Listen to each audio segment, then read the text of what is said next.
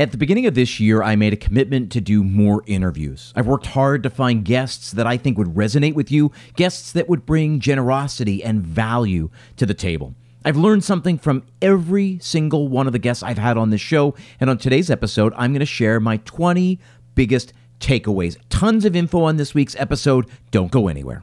There's an old saying goes something like this You'll only find three kinds of people in the world those who see, those who will never see, and those who can see when shown. This is Restaurant Strategy, a marketing podcast for anyone who's looking.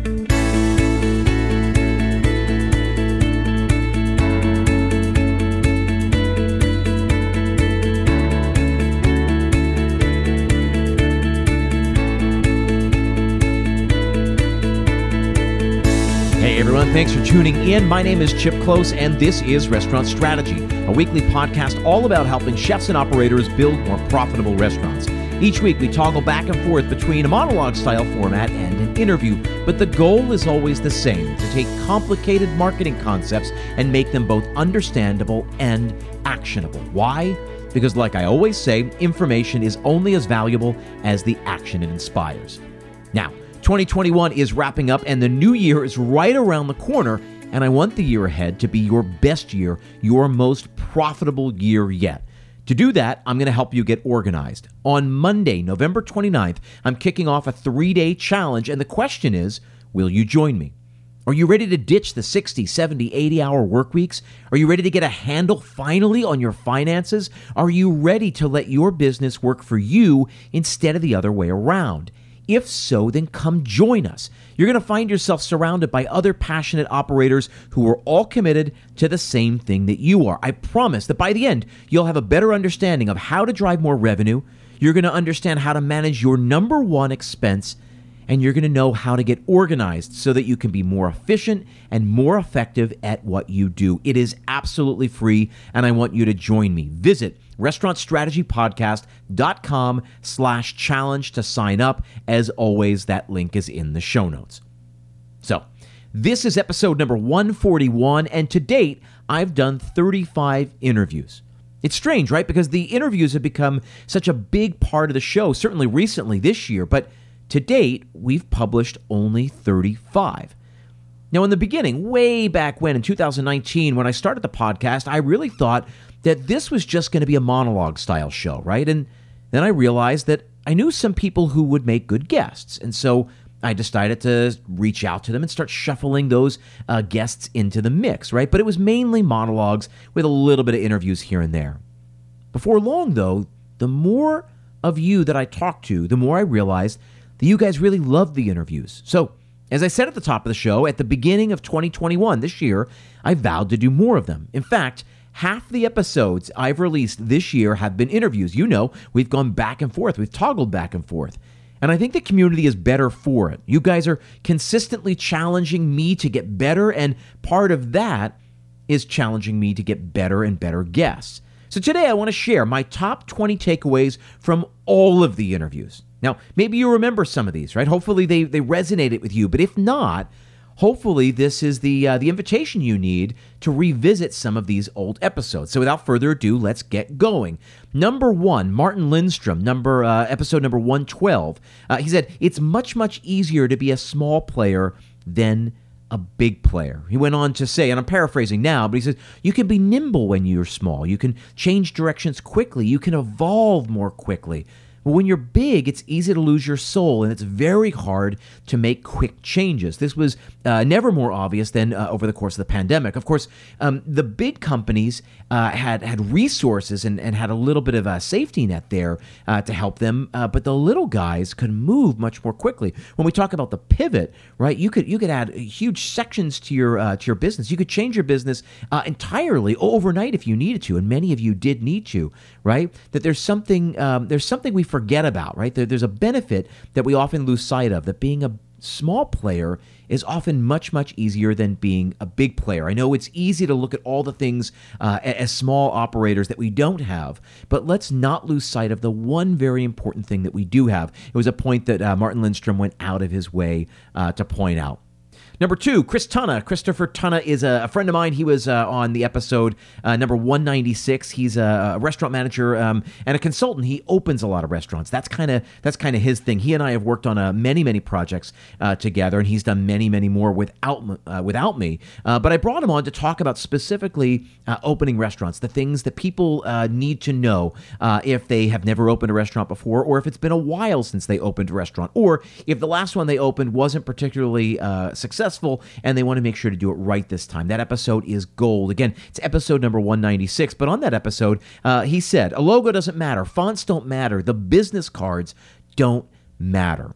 Right. So as we were talking through the conversation, he said, you know, so often that the owners, the the chef, the everybody around uh, gets gets fixated on on these little details, and and the details matter down the line. But he said they can't matter more than the core operation. He said, get the operation in good working condition, create a product that people want and then let the brand develop over time. If the food's great, if the dining room's warm, the service is great, nobody's going to care about the logo, about the business card, about the, the fonts that you use on the menu.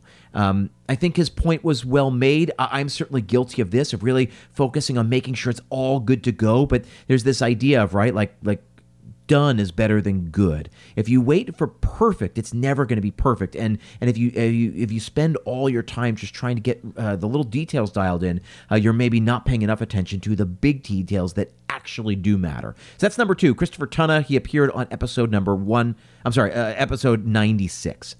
Number three, Peter Fader. Peter Fader uh, appeared on episode 93. Uh, he is a professor at Wharton. He is a, a very distinguished uh, public speaker and an author. He wrote a book called Customer Centricity on that episode, he talked about frequency, recency, and monetary spend. Uh, he spends his entire career um, uh, trying to calculate CLV, customer lifetime value. And he says, you know, try to calculate the CLV of each and every guest. And what he finds through his data, right? And he's a numbers guy. He's a he's pure quant. He went to MIT and now he teaches at at Wharton. He's a big deal, but he thinks in terms of uh, of, of quantifying this, not not qualifying it, right? Um, so, uh, so quant data, right, is, is stuff is data that, that's hard data you can point to. And he says you're going to find that a, the 80-20 rule comes into play, or as his data shows, it's more like the 93 seven rule, meaning the vast majority of your, revenue will come from a very small, very loyal group. We like to say that 80% of your uh, revenue comes from 20% of your customers, right? And he said actually the data shows it's more like 93 7, that 93% of your revenue will come from about 7% of your customer base. Again, very small, very loyal. We have to figure out how to identify them, how to get them to be more loyal, how to get them to come back, and then spread the word about what we're doing. Peter Fader, it's a great episode, number 93. If you haven't listened to it uh, before, or if you haven't listened to it recently, it's worth going back and checking out. Number four on my list, Mark Schaefer appeared on uh, episode 106. Uh, he's also this marketing guru. He's a professor at Rutgers. Um, he wrote a book called uh, Marketing Rebellion. And he says, right, again, to use this 80% rule again, he says 80% of our marketing is actually being done behind our backs. This idea is huge. It's actually uh, part of what led me to develop uh, what I call the triangle principle, right?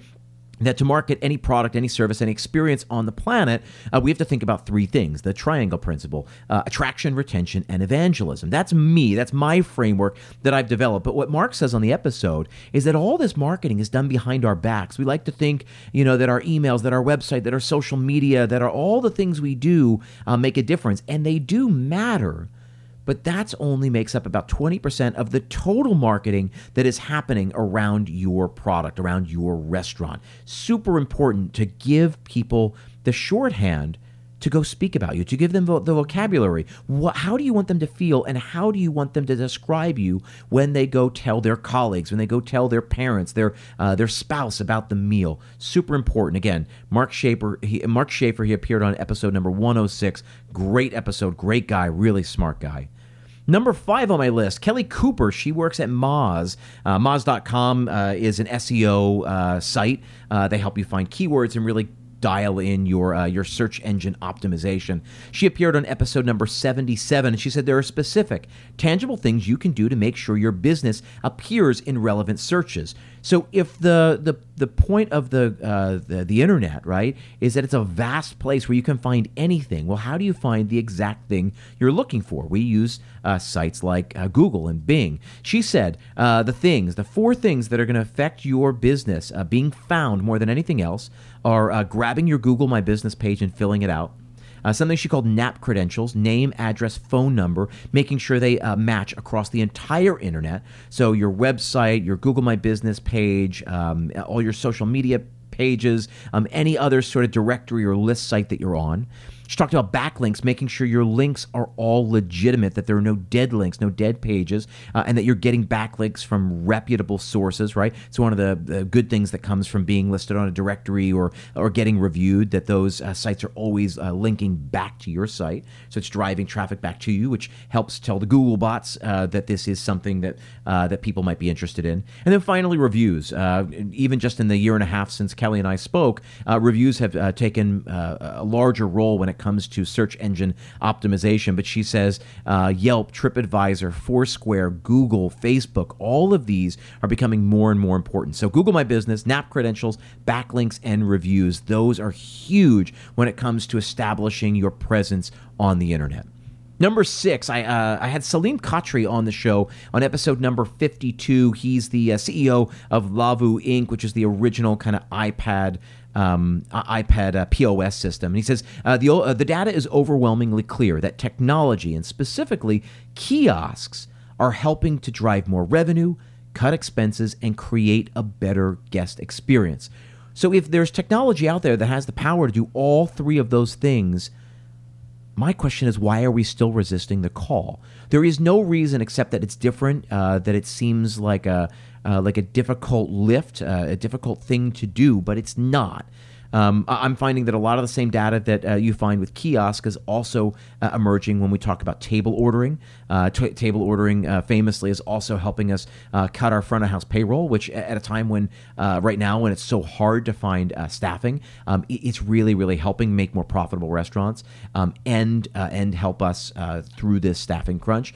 So again, episode number 52, I sat with Saleem Khatri. Um, the the case study that he shared from when he worked with uh, NYU to roll out kiosk service there is uh, is absolutely irrefutable. Um, well worth the listen if you haven't listened in a while. Uh, number seven on my list, Bob and Kate Carpenter. Uh, they are the uh, the owners and operators of Sunnyside Kitchen in Escondido, California, just outside San Diego. They appeared on episode number 49. They were longtime listeners of the show. They became friends of mine uh, and then clients of mine. Uh, I've enjoyed watching their brand grow and being able to help them in uh, strategic ways. but they said on the show, respond to each and every review on Yelp. Those responses then are not for the critics, the people who left a, a positive or a or negative review, but think of it as being for the people researching you, the other people who are coming to the Yelp page uh, to explore uh, to find out more about you. It's an opportunity, they said, to show them what kind of an operator you are. So, this idea that we should be responding to each and every review on Yelp, positive or negative, go and find them all and respond to each of them. And don't do some cookie cutter boilerplate copy and paste job, but really, um, really speak to them. Um, treat them as individuals, and it makes all the difference. This is coming from uh, two people who build a business that have hundreds and hundreds and hundreds of five star reviews. They've uh, they've made best of Yelp lists many many years in a row. So again, episode number forty nine, Bob and Kate Carpenter. Number eight on my list, Mike McFall. I recently just had him on a couple episodes ago. Uh, episode number 138. He is the uh, co CEO, uh, co founder of Biggby Coffee. Uh, they're based out in uh, the Midwest, um, based, uh, originated out in Michigan. And he says here on that episode, he said, if you follow the guidelines, you're never going to be out of position. Your staff will always know what they're supposed to be doing at any given point in the shift. So obviously, they have a franchise model. If you listen to that interview, he talks about how they took it from one store to two stores and then uh, franchised it uh, and expanded it all over into hundreds and hundreds of units, and now they're growing um, uh, exponentially, right? So what I thought of is as he was talking, this idea that we hear in the restaurants, right? Time to lean, you got time to clean, right? So if you're just sitting around with nothing to do, I'll give you something to do. But what Mike actually said is he built a framework at Biggby Coffee um, where he gives them a structure. So there are positions, right, that you know I always do, uh, I'm always here in position one. And if there's nothing to do in one, then I go to two. If there's nothing to do in one and two, I go to three. One, two, and three. If there's nothing to do, then I go to four.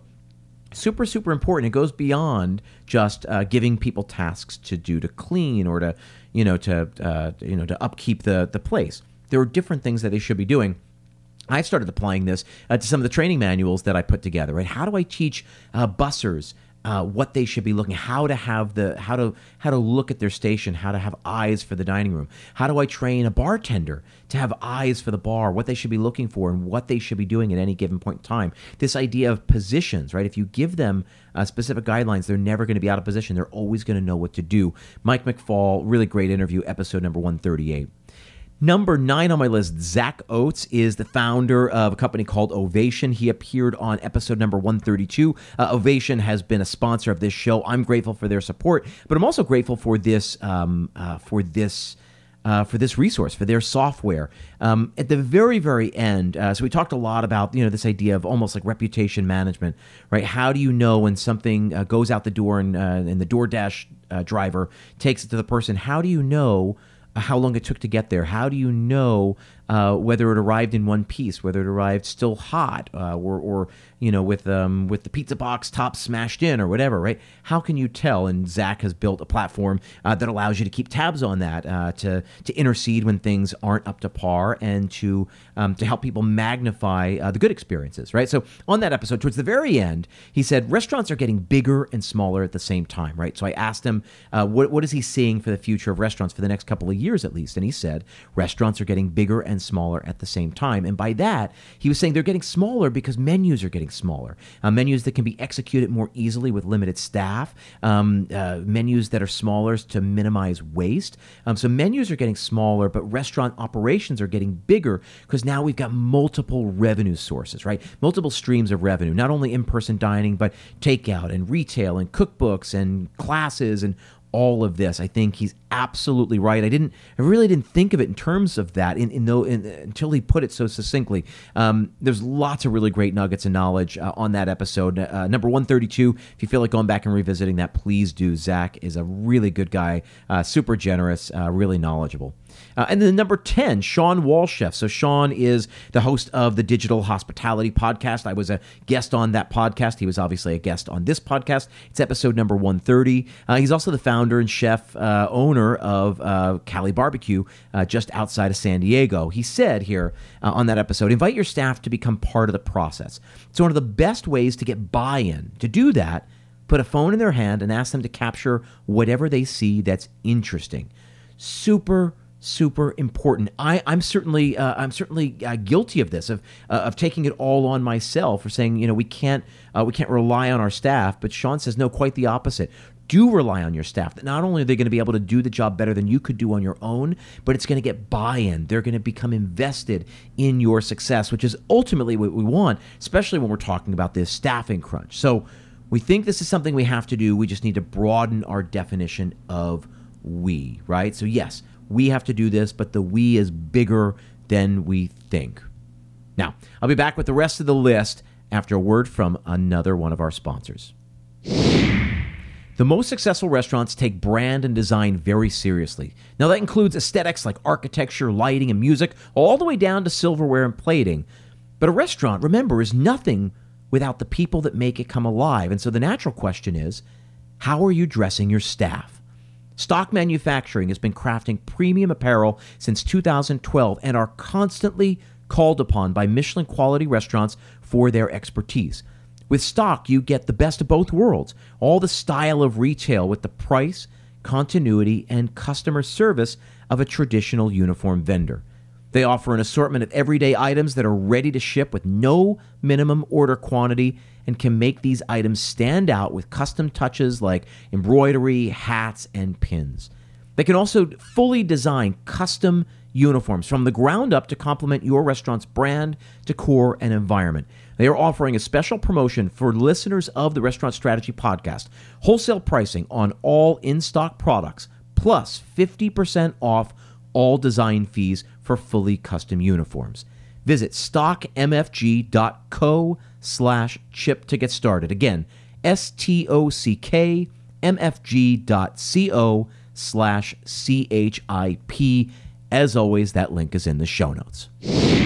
Now, number 11 on this list, Andrew Scrivani, famous food photographer, worked for the New York Times for years and years and years. He's an educator. He came on the show on episode number 126, and he says, Manage your expectations from the start, get it all out in the open. Now, that was a conversation we were having about how uh, operators can work uh, with creatives, right? With, um, with specifically with food photographers, right? Make sure we manage your expectations. What do they want to get out of this shoot, and what can the photographer deliver during this shoot? And I can't help but think that this is true for any sort of partner or collaborator that we have, right? It's also true for your staff and your patrons, right?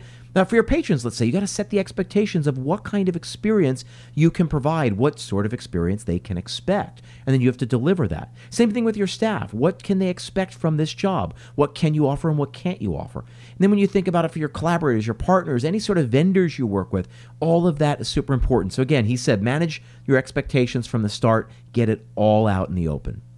Number 12 on my list, Ken McGarry. Uh, he's a restaurant consultant. He appeared on episode number 122. And he said, We want to think of this as an acute crisis, right? But staffing in the restaurant industry is a chronic pain. We may be feeling it more now, but it's been there for a long time. I've been saying this for a while. Ken said it so eloquently, but we can't solve this, this sort of long term issue we're having uh, with staffing with short term solutions. The, these uh, require big uh, these are big problems, and they uh, they require big solutions. Uh, really important to think of. Ken works with uh, brands and, and, companies and operators all over the country. Uh, it's worth revisiting that episode as well. Andrea Borgan uh, Abdallah appeared on uh, episode number uh, 97. Uh, she's number 13 on this list, and she said the way we pay people in the industry, in this industry, in this country at least, is no longer working. And in order for the industry to grow again in a meaningful way, we will need to reconcile that, right? So she's talking about tipping, about the tip credit, about a minimum wage, all of that. The country is going to have a reckoning when it comes to tipping sometime over the next decade or so. I believe it. I think she believes it. She's working hard uh, to make it so we can have a, a, a realistic conversation about how to, how to make that work. Um, I think you got to get out ahead of it, um, learn what's possible in your state. Labor laws are different everywhere you go. I know that. It's not one size fits all, but um, but we can't just hope it stays the way it is. I think we, we, we can all feel the winds of uh, change coming. Number 14 on my list, Adrienne Mack. Uh, she's the CEO, founder of uh, Miss Mack Enterprises. Uh, she's a consultant who works uh, with a lot of HR uh, uh, companies, with a lot of companies helping them to staff up. She was on the show in episode number 128, and she says, We all have biases that we have to face. Um, we were talking about something on the show, uh, and it really struck me uh, in real time as I was in that interview. And she says, you know, now we got all these technology, all the, these pieces of technology, right? The POS system is on the computer. Uh, you know, the reservation system is on a computer. Um, you know, we do we put our um, uh, our scheduling app. Uh, on, a, they, we expect them to, to download an app and to check their schedules there and, and do inventory via an app and all that.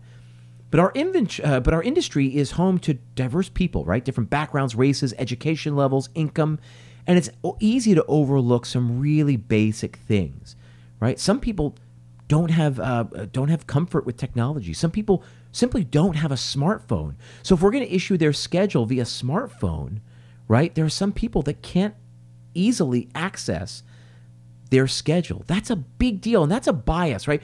It's easy and, and, again i saw this through my own lens that it, it, was easy for me to say oh this is great this technology allows me to track labor hours and and, and conveniently do uh, shift swaps and, and all of that and people can see it in real time rather than me putting a piece of paper and then scratching it out but there are some people that that doesn't work for. And not saying that you shouldn't do it, but make sure you think more completely about your staff as a whole, and and be aware, be um, be open to the idea that this might not work for some people, and you might have to have some real honest conversations about how to make it work for some people. Number 15 on my list is Yannick Benjamin. Yannick appeared just uh, last episode, number 140, and uh, and this is actually not a quote from him. This is something that I learned from him that that uh, I have learned from him that I, and that I continue to learn. It's that perspective is everything. Here he was, a guy who was making his career in hospitality, uh, was working in the industry from the age of 15, 16 on. Uh, all he ever wanted to do was work in a restaurant. His family all comes from uh, from fine dining. That's all he wanted to do. Hospitality runs through his veins. And at 25, he was in a horrible car crash that left uh, that left him uh, paralyzed from the waist down. How many waiters have you seen in a wheelchair? All the times you've gone out to dinner, all the restaurants you've been, how many times have you seen a manager in a wheelchair? How many times have you seen a waiter in a wheelchair, uh, a bartender, uh, a sommelier? Right? Perspective is everything. He figured out a way to make a place for himself in this industry when it would have been really easy to just give up, to go do an office job, to do something he hated. But he knew he wanted to do this and he found a way to make it happen. Uh, the guy has gone on to create an incredible career, now has opened his own restaurant. Uh, he started two nonprofits uh, that are extraordinary. I've had the great privilege of being able to support them and raise money for them. Um, everything he does and stands for uh, is, is worth. Um, uh, is worth honoring. Uh, that interview again brought all of that to light. Uh, I hope you guys enjoyed that interview because it meant a lot to me that uh, he agreed to come on the show. Anyway, that's number 15 on the list. Yannick Benjamin. He appeared on episode 140. On episode number 134, Matt Plapp came onto the show and he said, We need to put systems in place to build effective, efficient, repeatable actions that help us achieve our goals. And this brings me back to this idea of systems and goals. Uh, we need to identify a problem and make sure we're setting a goal that solves that problem. And then we need to put a system in place that will help us achieve that goal. Finally, then we need a system that will allow us to judge, to measure whether our actions were working or not. Super important. Matt, everything he does at America's Best Restaurants, uh, helping restaurants uh, market more effectively, um, is built with this principle in mind. And it's something that I really took away from that episode number 134. Uh, number 17 on this list, I'm going back to Shawn Walchef. Again, he was episode number 130, and he said it's still all about location, right? Location, location, location. It's just that technology is redefining what we mean when we say location. I think it's absolutely right. It used to mean that you put you, you had to find a great corner in a well-trafficked area to put a restaurant, but that's not as important anymore because people aren't necessarily walking by. Again, if there's anything we learned over the last two years is that people aren't really walking by finding restaurants anymore. They are uh, finding restaurants, finding their food uh, different ways. Most of them uh, are digitally. So rethinking how we define location. On episode number 120, I had Jim Snediker on the show. He's the uh, founder of, uh, one of the co founders of Stock Manufacturing. Uh, they are a sponsor of this episode of this show. I'm grateful for their support. Uh, but they're number 18 on, uh, on the list. And he said, We think all about uh, we think about all the details, and yet people bring our place to life. And often uniforms are an afterthought, and that drove him crazy. Right? It, it drives him crazy enough to uh, to build a, a, company to help rectify that situation. But it's true. Uh, all the places that I've opened, uh, uniforms very often, uh, even if we had a conversation, they were an afterthought because we weren't willing to make the investment in them. We weren't willing to um, uh, certainly not instead of other pieces like uh, like silverware or plates or or pots or pans or, or whatever. And I think that's interesting, given that the people are the ones that bring uh, bring a restaurant to life. That we don't invest more in uniforms. Uh, again, uh, they offer a really great deal to listeners of this show. Now, the link is in the show notes. They are a sponsor of this episode. Uh, if you want to hear more about what they're doing, it's worth checking out um, checking out what Stock does. They put out really, really great products. Um, if you're opening a restaurant, or if you want to, you know, uh, you know, up your game at your restaurant, um, uniforms are, are one great way to do it. In any event, there was something that Jim said on that uh, on that episode that really um, that really stuck with me all these uh, many months later. Uh, on episode number 114, I spoke with Renee Scott. She was talking about her experiences uh, with Ike's, um, uh, Ike's Love and Sandwiches. Uh, and then uh, earlier in her career, when she was working at Carl's Jr. and other brands like that, and we were talking a lot about brand filter, right? It's that uh, she was saying that you need to understand yourself, who you are, what your brand is all about, who your audience is. You need to understand them enough to be able to put a brand filter in place and to stick to it, right? If you know who you are, you know who you're for, then don't try to be something to anybody else. Just try to be what this peop- what these people want, what your audience wants, and stick to it. Do that again and again and again. I know it's hard, but it makes all the difference. It's all about the brand filter. That was uh, my one takeaway, uh, one of my takeaways from that episode number 114. And then finally, number 20, uh, I, I, wanted to end with this. Uh, my friend and uh, colleague, uh, Stephen Hall, he is the owner of Hall PR here in New York City. Um, he reps all kind of restaurants and chefs uh, here in the city, but actually all over the world. Um, he was on episode number 190. Uh, I'm sorry, he was on episode number 98. And he said, the thing is, we sell air, right? And I think that's a great place to finish here. Remember, we don't sell food. We sell air, meaning we sell an experience. We sell an emotion. We sell status. We sell access. We sell whatever it is. We're not selling food. We're, we're, serving food. We're feeding people, but that's not what we are selling. We're selling so much more. Um, he was using that to, to refer to the work he does, um, how he sells a restaurant to a, uh, a journalist, uh, for example. Um, but it still uh, it, it, still works for, for us and our purposes, right? That that we have to sell ourselves to potential customers. We have to sell ourselves to potential employees. Now, if you guys have any favorites that you want to share, any that you think I forgot, please email me directly. Tell me I missed one. Chip at chipklose.com. That's C H I P K L O S E.com. Guys, thank you for showing up. Do not forget about the challenge. It starts on Monday, November 29th. It runs for three days. It's going to be a great way to set yourself up for the year ahead. I promise you will not regret it. It's absolutely free for everyone. Come join the community uh, and, and get set for the year ahead. Thank you again. Stay creative, and I will see you next week.